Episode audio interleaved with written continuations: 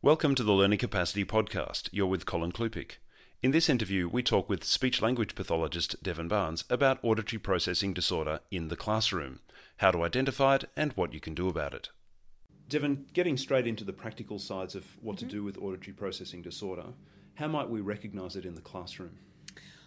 One of the most common features would be where a teacher would notice that a student there's a delay before they respond to a question or an instruction.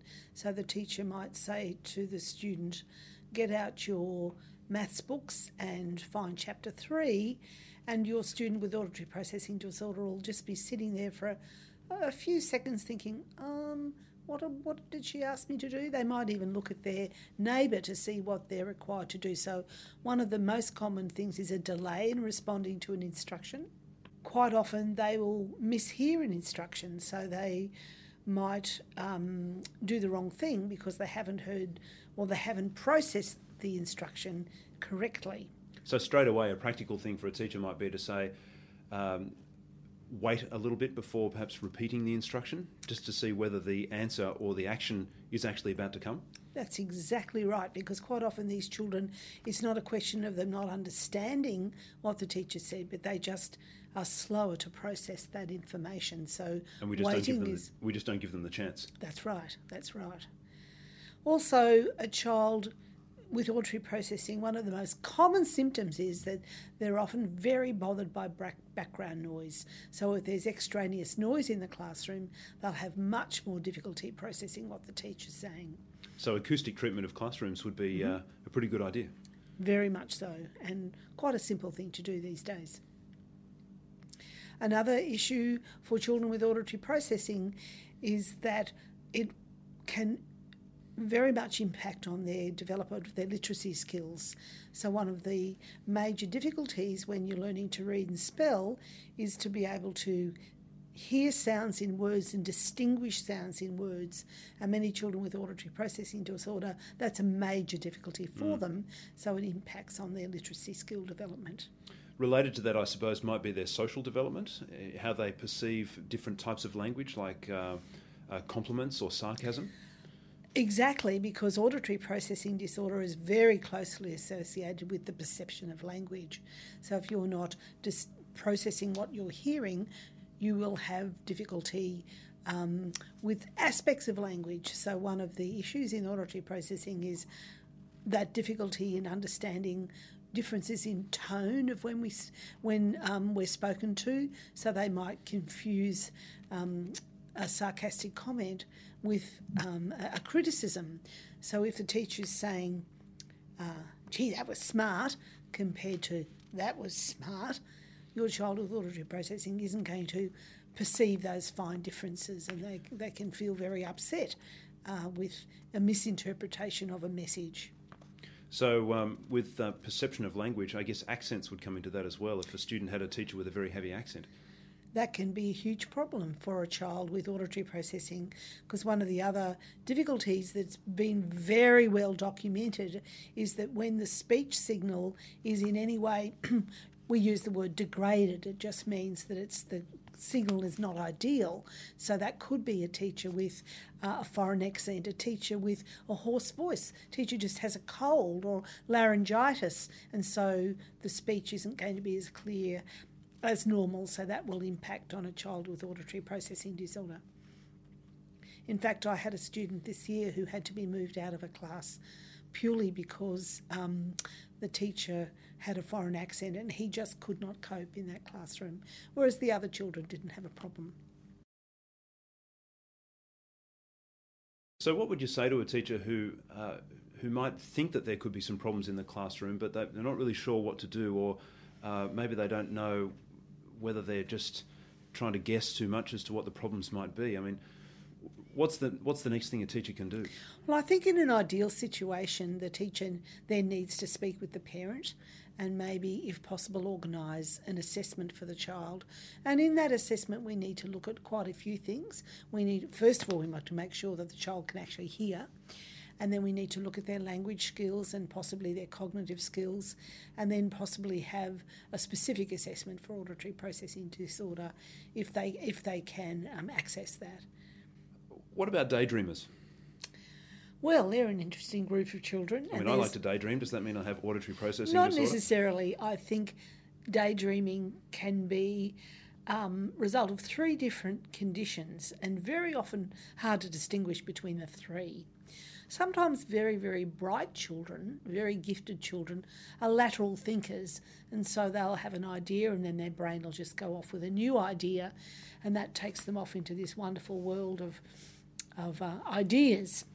Then you have your child with ADHD, inattentive type, who just cannot um, sustain their focus for any length of time in the classroom. And that usually applies to any activity, whether it's auditory or visual or whatever they're doing. But our child with auditory processing disorder can appear to daydream, but what we find is they'll only switch off when they're having to deal with a lot of verbal instruction, verbal information. So it's like their brain just gets overloaded. So once the brain is overloaded with auditory information and cannot process one more iota, then they will appear to switch off and daydream. But in fact, it's just because their auditory systems uh, reached its capacity for that point in time. Daydreaming is, um, I guess you could say, a, a passive response. Does it go the other way as well? Like, do the do the students sometimes go a bit crazy? With auditory processing, I think particularly the students that are very bothered by background noise and continually frustrated because they're missing a lot of what the teacher's saying. If there's a classroom discussion, they get very uh, lost in that as well, and so that can be very distressing. And, and they're not achieving as well, so they can often get very upset. Some children will even cover their ears because they're so bothered by background noise, which can be, or they might even cry or, or hit out at other children because of the distress that they're uh, suffering because of their disorder. So they might not actually just be badly behaved, they, they've really got a problem and they need help. Absolutely, and I think for teachers, any child with any behaviour problem, there's always a reason. No child misbehaves for no reason. So it's the challenge for teacher then to try and uh, understand where that behaviour is coming from. That's a bold statement, but I guess you've got uh, some 40 years of experience in being able to form Absolutely. that opinion. Absolutely. You seem pretty confident of that. Absolutely, without question. All behaviour comes from something, whether it's anxiety. Many children behave very badly um, because they're anxious about something. It could be a social situation at home, it could be about their learning, um, it could be about many things. And to me, most, well, all behaviour comes from some source. Children are not born naughty. If you're a proactive teacher or if you're in uh, educational administration and you want to do something about your classrooms, what could you do? There are lots of things you can do. So, first of all, we would want to look at the uh, physical environment. We have to try and reduce the amount of extraneous noise as much as possible. So, really simple things like having carpet on the floor, rubber tips on the bottom of chairs, cork boards and cloth boards to absorb um, noise. And then for our child with auditory processing, where are we going to seat that child? So we need to seat the child very quite close to the teacher so that the teacher can check for comprehension and make sure the child is um, understanding instructions so she can give those subtle checks. So we don't want our child with auditory processing disorder up the very back of the room where the teacher's not going to have access to checking for comprehension. Some schools have have gone away, uh, moved completely away from desks in rows. Uh, is that a good approach? Well, actually, for our child with auditory processing, um, it will depend again on where we seat them. They really should be ideally facing the teacher because if we have our children sitting around desks, you know, in clusters, you're only going to get a quarter of children at each table facing the teacher uh, if the teacher's standing at the front of the room. So, for our child with auditory processing, it's not the best way to seat the child. And do we need to be um, that concerned that we start thinking about other noise, like noise coming from outside the classroom or air conditioners or fans and things like that? Absolutely. Uh, our child with auditory processing, we know one of the, the most distressing symptoms for them is dealing with background noise. And so we need our child with auditory processing away from fans and air conditioners and traffic outside, so not near a window that's, for example, on a busy road.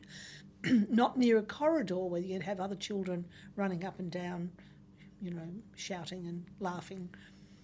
So, you know, just being thoughtful of where we, we sit that child and how we how we organise the environment. So, direct communication, face to face, removal of background noise, mm-hmm. that's already going to do a lot without having to make major modifications to the classroom. That's right. But also, one of the things we also that really helps our child with auditory processing is amplifying the teacher's voice. And we can do that in two ways. One we call a personal FM system, where the student wears a little, very tiny device um, in the student's ear, and the teacher wears a microphone.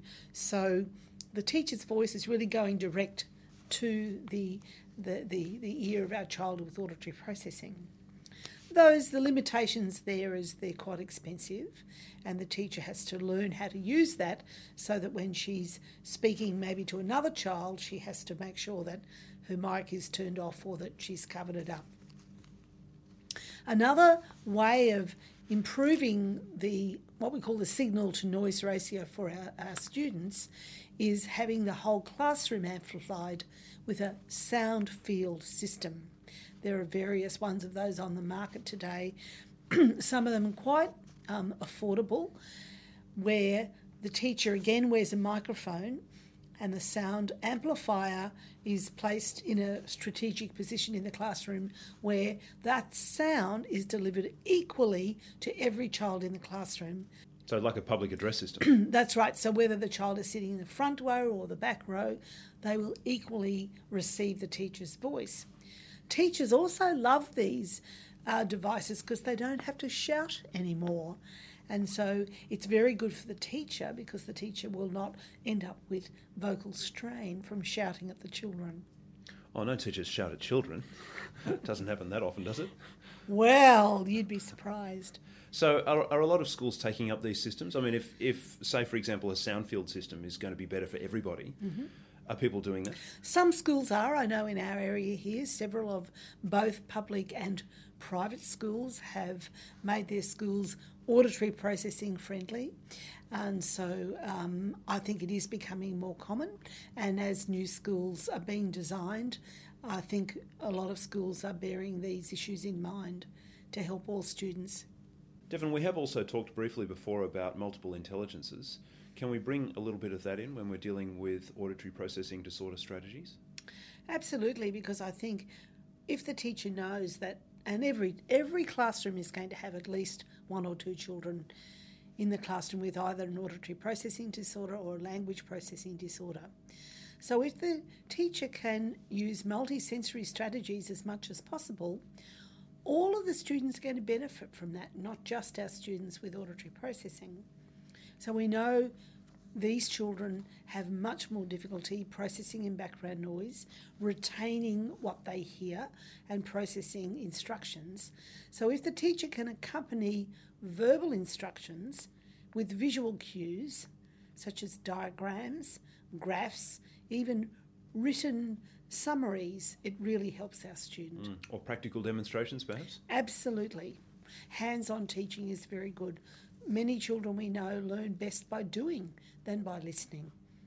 So the more practical strategies we can use, the better. You've been listening to the Learning Capacity Podcast, brought to you by LearnFast Australia.